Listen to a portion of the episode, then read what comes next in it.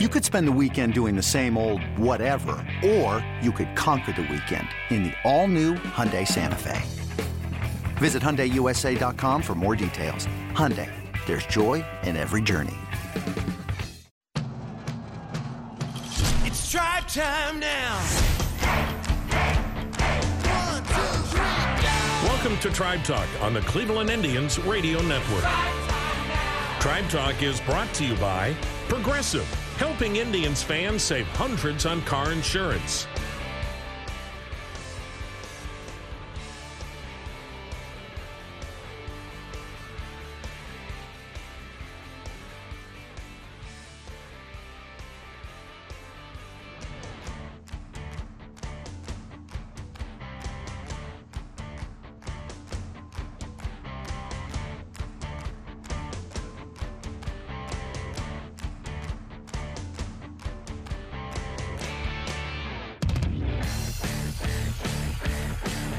Everyone. Welcome to Tribe Talk. Jim Rosenhaus along with you this weekend as we join you from home as the stay at home rules are very much in effect uh, throughout the state of Ohio and, and beyond most of the country now due to COVID 19 and the threat of spread. So uh, the Indians, like every team in Major League Baseball, every sports team, silent now as the season would have begun. We're about three weeks into this. In fact, a little bit more than three weeks since spring training was suspended and the regular season was pushed back for an indeterminate amount of time. So we join you from home. Good show lined up for you today. Hope you can stay with us in the second half of our show.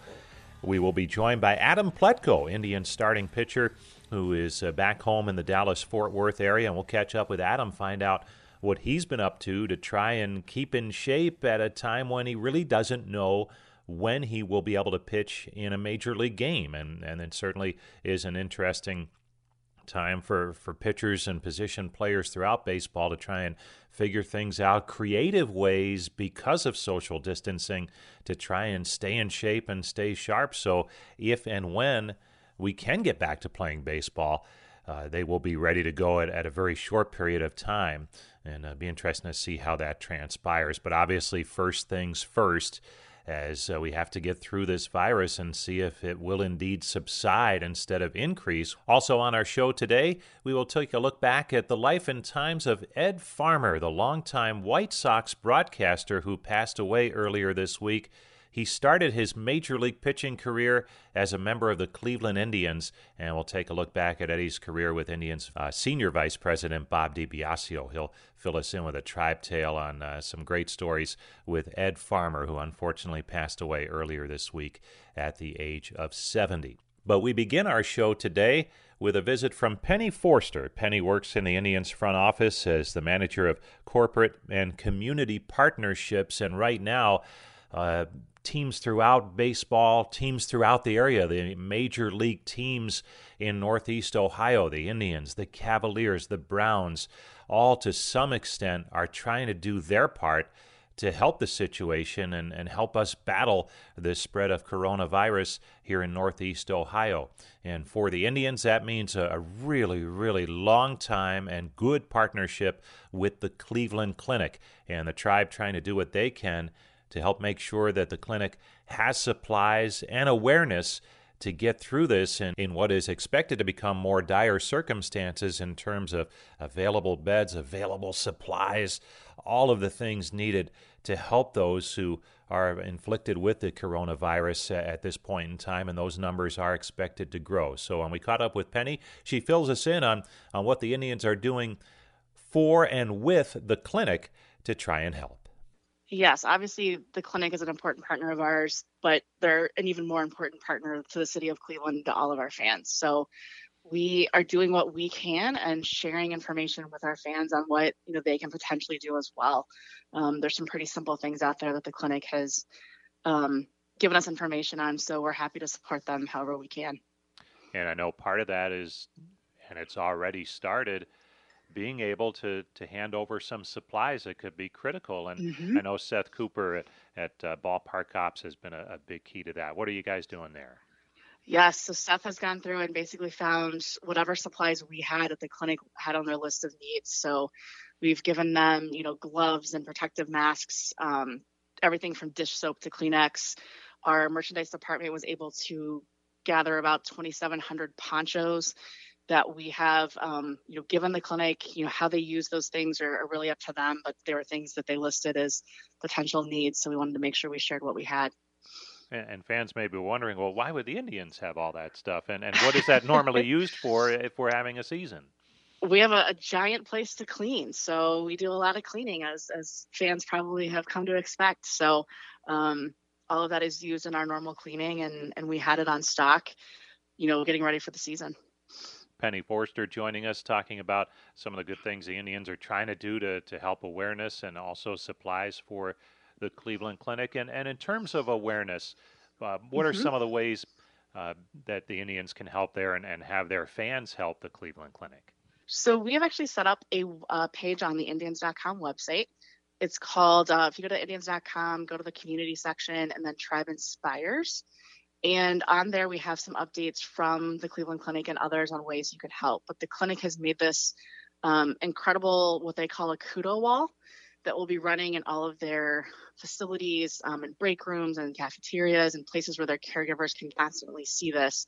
And the Kudo Wall is a place where anyone can send any type of video or text message in support of those caregivers and what they're doing. So we started it off. Um, we sent a video from Adam Cimber. Um, he obviously has a special tie to this, as I think his wife is a nurse. So he felt um, strongly about supporting our caregivers here in Cleveland. And that video is up there along with videos and text messages from all over the world, people just sharing their support of what those people on the front line are doing right now. And I, I know you have relationships with with some of the administrative people at the clinic, but what can, mm-hmm. a kudo wall? What can that mean for someone who's gone through a long shift and is taking a break?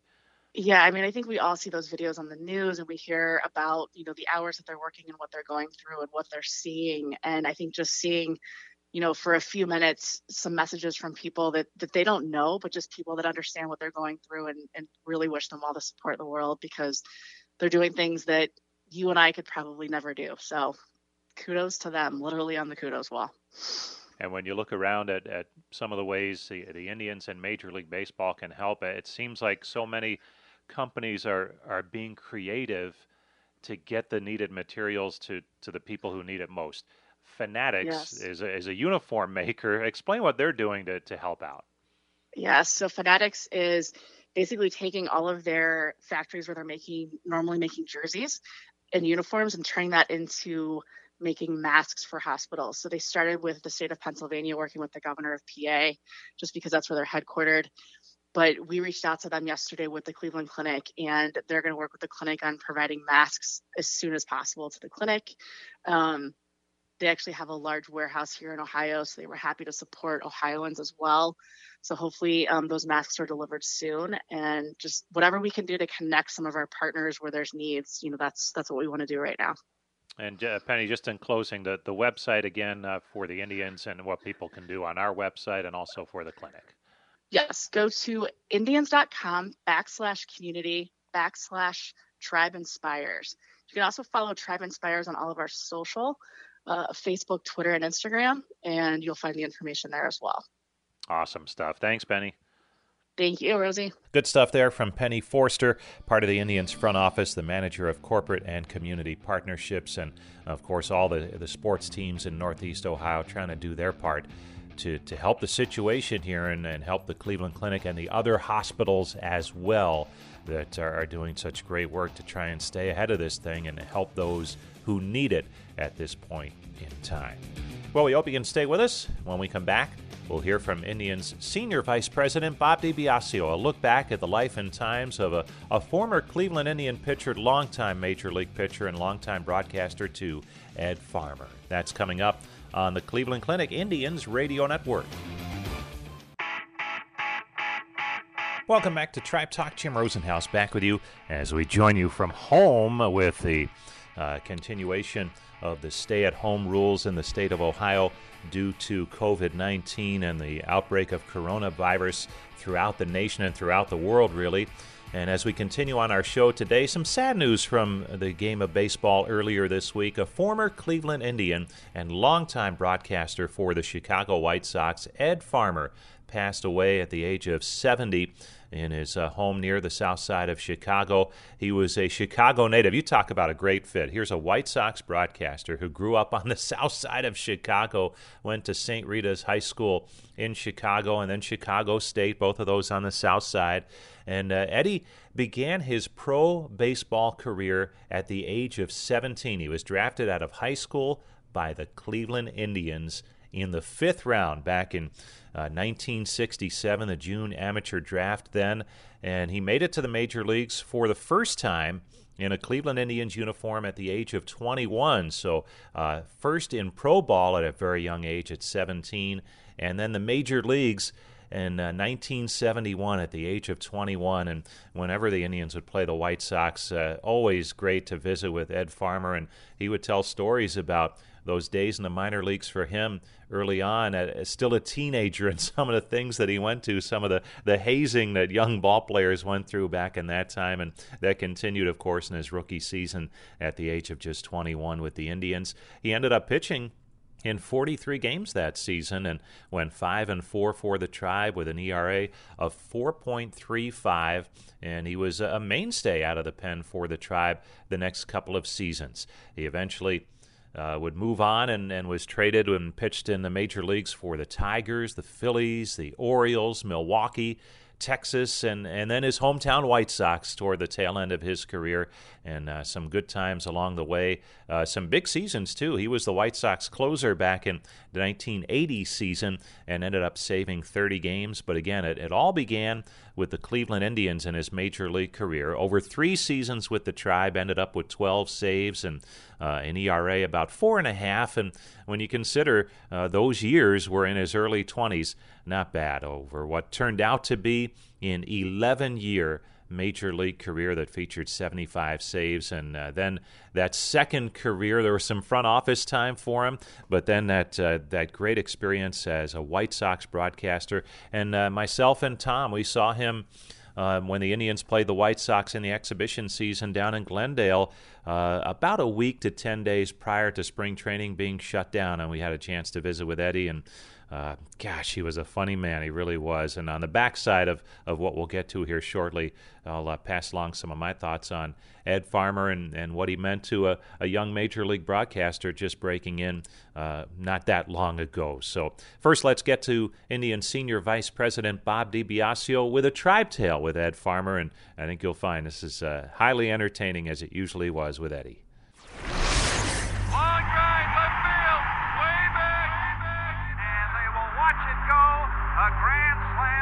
Ground ball towards second. Jerry Brown has it. The short one out. Back to first. Double play. Game is over. It's time for another Tribe Tale with Indians Vice President Bob DiBiasio. Joining me now is former Tribe hurler Ed Farmer. Ed, thank you for taking the time to be with us. Bob, it's nice to be back here in Cleveland. Nice to see you again.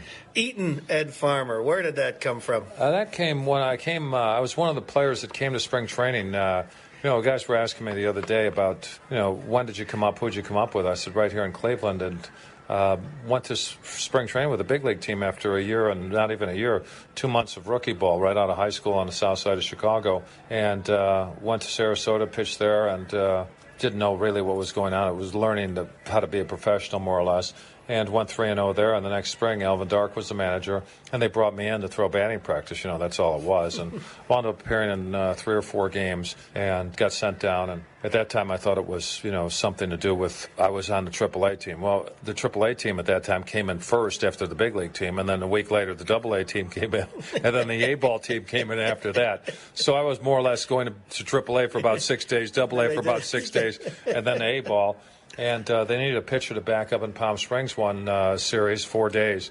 And they brought me back, and I wound up pitching four innings on a Saturday there and not giving up a hit, striking out eight. And then the buzz started to come around. What's with this guy? And I think Russ Snyder and uh, Bob Sudyk were the guys who uh, coined that phrase. And I told them that uh, you know I tried to consume 30 hamburgers, but they were they were the little uh, White burgers. Castles. Yeah, they were the little White Castles, and the legend started to grow from that. And people still, you know, they'll say that to me. And very cordial with them, and uh, very nice to be remembered here in Cleveland. Other than for pitching, uh, and more for eating sometimes, and thank goodness. But your career did start here. You were a fifth round selection Yes. in 1967 draft, right out of St. Rita High School in Chicago, as you mentioned. Reflect on your time in Cleveland. I had a great time here. Uh, people were very nice. You know, we rushed to the big leagues. At that time, you know, you were trying to stay here and trying to get the team turned around, but never really knew uh, what was going on until I interviewed John Hart when the White Sox were closing out Cleveland Stadium, which spent some days there, three years there. And when they were turning out the lights, it was an emotional time for me, but I didn't let anybody know that because I knew the Indians were going to be moving into a baseball facility and that Art Modell, he would be looking for a new tenant.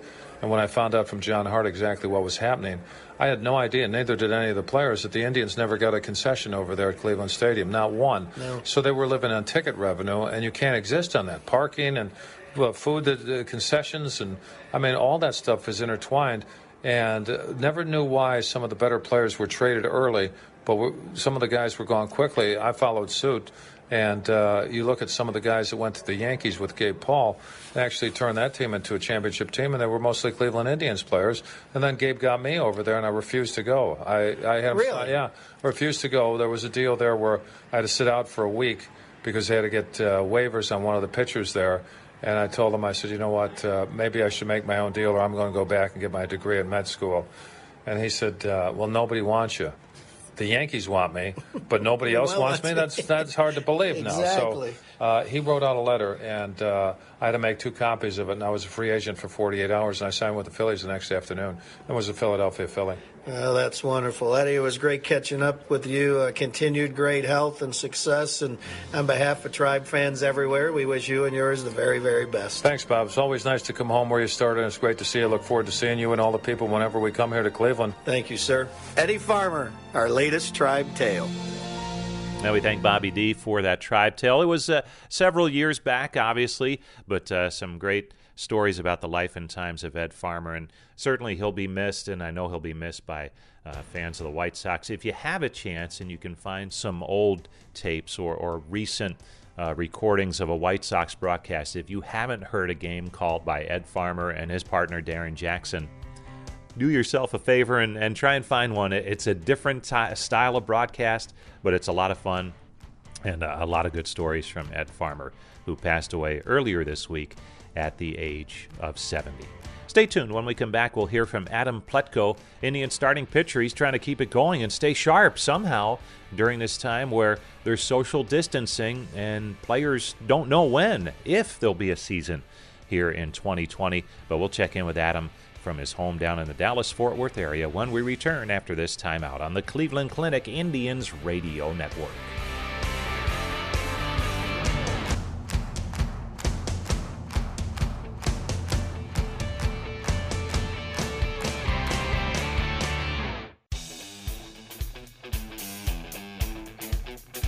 Welcome back to Tribe Talk. Jim Rosenhaus back with you from home as we continue the, the stay at home rules as uh, instituted by the state of Ohio and much of the nation due to the coronavirus. And as we continue on our show today, we are joined by Adam Plutko, Indian starting pitcher who's back home in the Dallas Fort Worth area, trying to stay sharp and in shape, baseball shape if he can, as uh, the Indians and every other team in baseball and every sports team waits out uh, the social distancing and the shutdown of major sporting events uh, due to issues involving uh, the coronavirus. And uh, Adam Plutko, he's really made a, a nice progression here in his career, and last year really had a breakthrough season, making 20 starts for the Indians.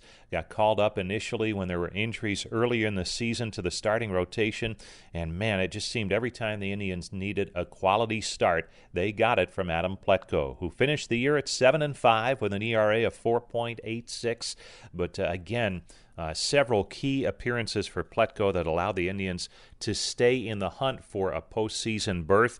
And um, for Plutko, it was his third major league season, or parts of uh, his third major league season, and easily the best for him at the major league level. For Plutko, spring training this year really looked good as he was bearing down on a spot in the Indian starting rotation at the beginning of the season and, and wanted to be a big part of that throughout the year.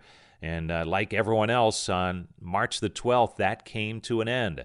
after a weekend of staying in Goodyear, where he was uh, trying to see if the Indians would continue to stay together as a ball club. Uh, that ended. The team was uh, told to head home and, and go home, be safe with your families. Uh, they could not participate in workouts at the Indians complex in Goodyear, Arizona. So he drove home that following Monday. And since then, it's been the challenges of, of trying to stay sharp and prepared if and when baseball does return. And when we caught up with Adam, he talked about how this has been the most strange time in a baseball season that he's ever been a part of.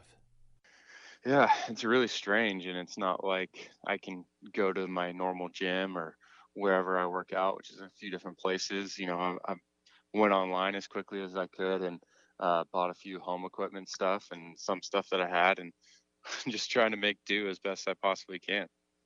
When did you first get an idea that that it could come to this point as as spring training was moving along? Uh, you know, I don't really have a good answer for you. It just all developed so quickly, and the more that we continue to get information from uh, uh, Chris and, and Mike Chernoff, um, the the more we got from them, and the more that we heard from the Players Association, it all just kind of happened, and now we're we all understand it a little bit better. But um, to give you a good answer, there there wasn't a time where it really hit until I was driving home from Arizona back to uh, Dallas. And as strange a week, I'm sure as as you may have had in your baseball career, because there there were a couple of rainouts actually in Arizona, so yeah. that that made things different. And then, as you mentioned, you're getting all that information. As as odd a week as you ever been a part of in this game. 100%. I mean, you've been a part of tough weeks. You've been a part of weeks that, you know, there's a bunch of rainouts and different things like that, but you've never been a part of a week that season's been canceled. I can only think of uh, minor league playoffs in 2017 when uh, that hurricane was hitting the East Coast, um, where things were legitimately canceled, and that's something that you can prepare for a little bit, a little bit more. When you look back at at when you got the news. You mentioned you, you really didn't home, hit home until you were driving home. Uh, obviously, the spring training suspended on that Thursday. I think it was the, the 11th or 12th. Mm-hmm. When did when did you guys finally get word that? Because I think initially there was a thought maybe teams would stay together, but when did you get word that it was that you had to go home? Um, I think it was that Sunday um, following that Thursday where everything was suspended um, I, we all kind of got together as a team. Uh, Chris Antonetti uh, sat down with us and just talked through everything and kind of explained uh, in more detail uh, about what was coming next. And I believe that at the time he had more information than for sure us players did, and probably more information than a lot of uh, other execs because we were one of the first ones to understand the gravity about what was going to happen happen next. And um, so that Sunday we all met, and that Monday, uh, the 16th, I started driving back home. We're visiting with Adam Plutko, Indians pitcher, and obviously he's he's back home. And uh, we're here in Ohio. Schools have closed, and uh, I think Ohio was one of the, the first states to implement a lot of the, the shutdowns and, and social distancing. How have things been in, in your area? Uh, it's it's about the same. Our state as a whole does not have the stay-at-home um, um, order or whatever you want to call it, um, we we in Dallas County do have a stay stay-at-home order. Um, so it, I would imagine it's pretty similar to what Cleveland is right now. My wife and I are just trying to eat at some local restaurants and social distance as best we can and try and support you know some of the the local economy um, versus just going to any of the big places. And um, overall, we're just we're just making do like I think everybody's making do right now. You know. And from a baseball standpoint, uh, what can you do? What are you trying to do to either stay in shape or, or rebuild or, or maybe take a step back? Yeah, our, our strength staff, our medical staff, everybody's been in contact with us and and trying to provide resources and help out any way they possibly can. So I've been in uh, a lot of contact with our strength staff, and um, they helped me um, purchase some gym equipment for home that we could use. Uh, our medical staff is checking in, and uh, from our player development staff, they're sending us links for how to buy nets. Uh, our clubbies are sending us baseballs when we need them. So everybody's all in trying to help from from afar. It, it's pretty pretty wild to be quite honest with you. And as a pitcher, I mean, you mentioned before you you made your way home, you threw a, about a four inning bullpen, and gosh, it seemed like spring training was going along the way it's supposed to for you. Uh, how far along were you, and and how much of a step back has this been uh, the last couple of weeks? I think I was one, maybe two outings away from from starting the season. Um, uh, I think it was two outings, so I would have thrown four innings. Um, I would have thrown um, you know, five and five and six innings. I threw four innings on that Thursday. That uh, play was initially quote unquote suspended for two weeks, and then uh, you know I was just thinking we'll keep it rolling and I'll be really ready for the start of season. And obviously that uh, the more that came out, that was just not going to be the case. So you you read different things, and then you hear pitching coaches saying that you know maybe a a step back and then a rebuild is the way to go whenever they, they give clearance and, and if there is a season? Um, or do you stay built up? What are you trying to do? Yeah, like I said, I've been in contact a lot with uh, Ruben Niebla uh, right, lately, who's the new assistant pitching coach. And um, what he kind of sees best for all of us is to uh, stay somewhat built up uh, when when spring training starts. We're really trying to shoot for being three innings ready. So what does that mean? It means trying to throw simulated games into a net. Uh, maybe I set up uh, uh, an iPad and you know look at different stances of guys so that I can have some sort of visualization while I'm throwing into the net. But for now, I'm I got a couple decent sized grass hills in my backyard and front yard, and I'll probably wear out wear wear them out, making those mounds, and uh, hopefully I don't hit too many windows. Uh, sorry. How close is the nearest house? Now, wait a minute. I'm all right. I, am all right. It's just going to be the neighbor's window, which I don't think they'll be too upset. That won't be mine.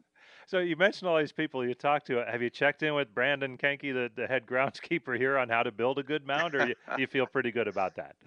Uh, I'm just going to use nature's mound, just some grass humps and whatnot. Feel about what an, an inch every you know foot feels like, and and guess what about 60 feet six looks like. And you mentioned throwing into a net. Um, mm-hmm. And some of that social distancing, I'm sure you, you have to be careful who you play catch with. But even just finding someone to, to play catch or catch a bullpen as a major league pitcher, I wouldn't imagine that's the easiest thing. No, but luckily Cameron Rupp, who was in spring with us, he lives uh, about 20 minutes north of me.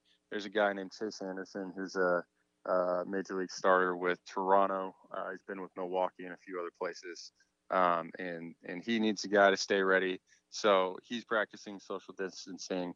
Um, obviously, I am, and and uh, you imagine that anybody that's in Major League Baseball uh, is is just wanting to get back and get ready to play again. So I think as a whole, the the community is, is ready to get back and play. Therefore, we're doing all the precautions we possibly can.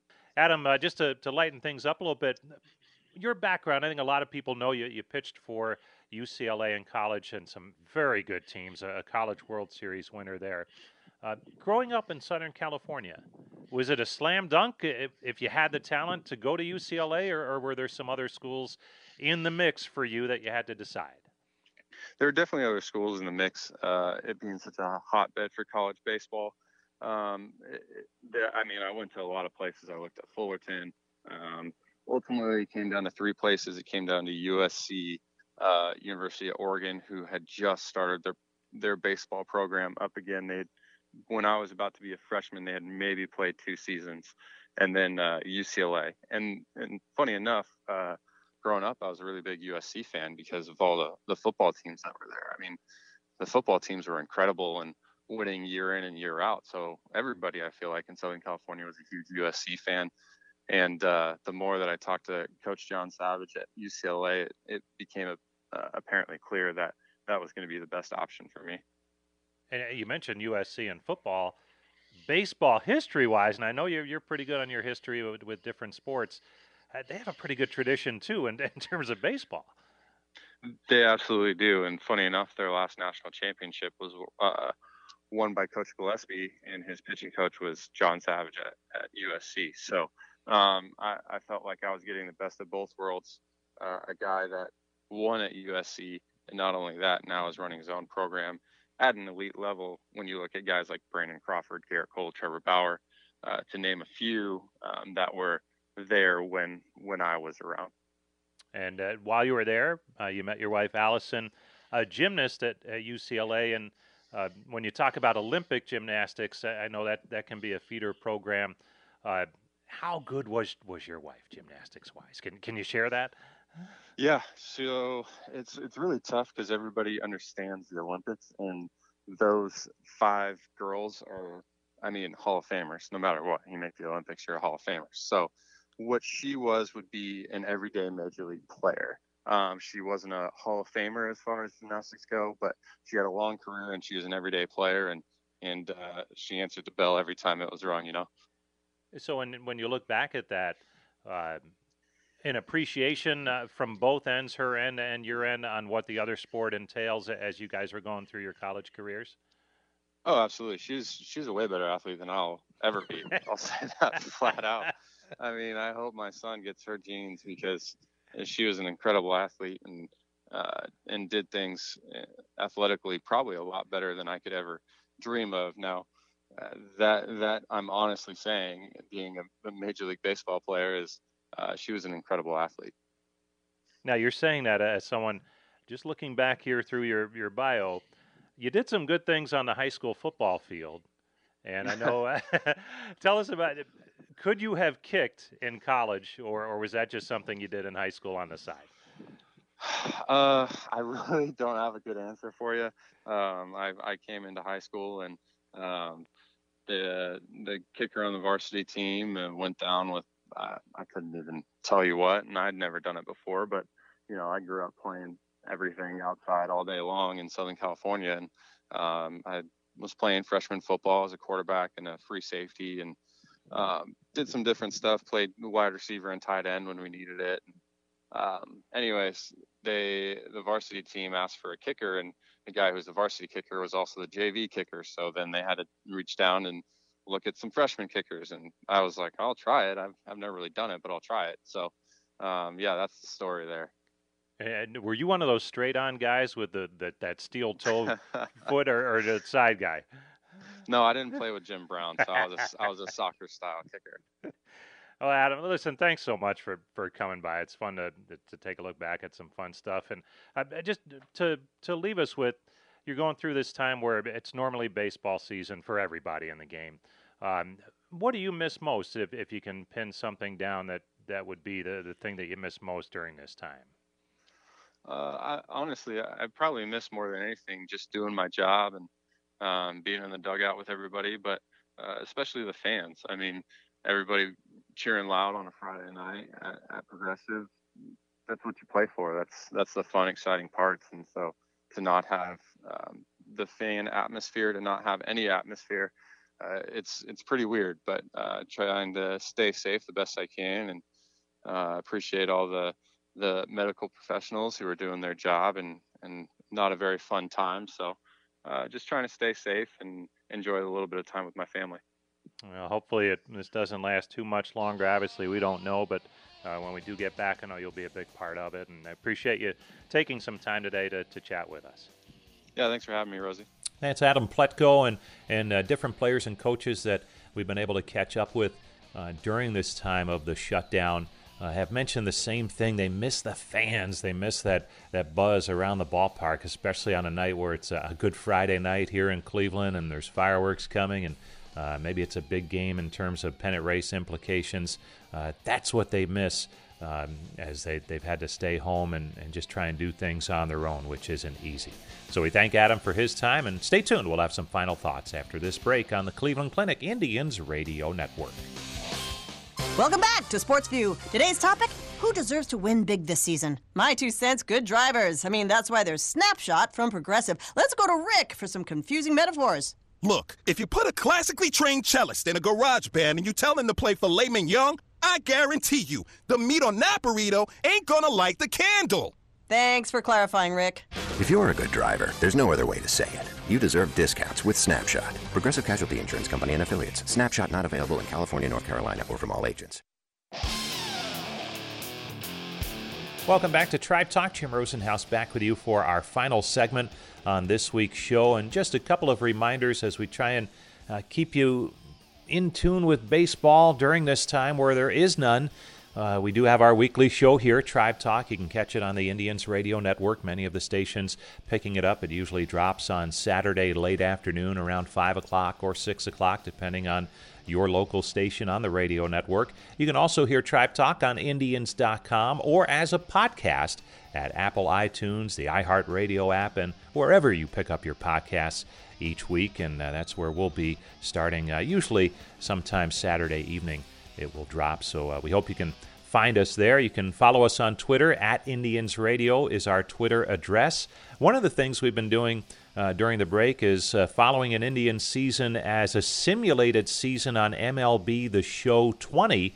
Uh, we do about a two, three minute recap daily of uh, what transpired in the simulated game. And the Indians are actually off to a, a really good start as uh, they were out to a six and two start heading into play on Saturday. And we're following the exact schedule that they would have played. And we just let the computer uh, handle things in terms of how they feel it would go based on the Indians roster and their opponents' rosters, and uh, hopefully have a chance to, to catch that. Some hammy calls in there and, and a brief recap, and uh, you'll see the familiar faces of your Cleveland Indians, computer generated, but it, it's a lot of fun. And we post that on the Indians YouTube channel. It's also on Instagram and occasionally on Twitter, and I'll try and retweet that on Twitter for you as well to keep you up to date on the Indians simulated season on MLB The Show 20. It's uh, it's a small thing, but uh, hopefully it helps you get through during this time with no baseball.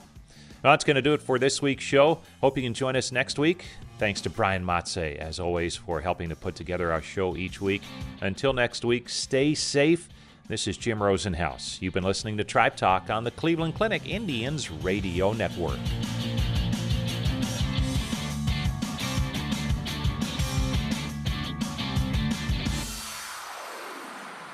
Tribe Talk on the Cleveland Indians Radio Network has been brought to you by Progressive, helping Indians fans save hundreds on car insurance.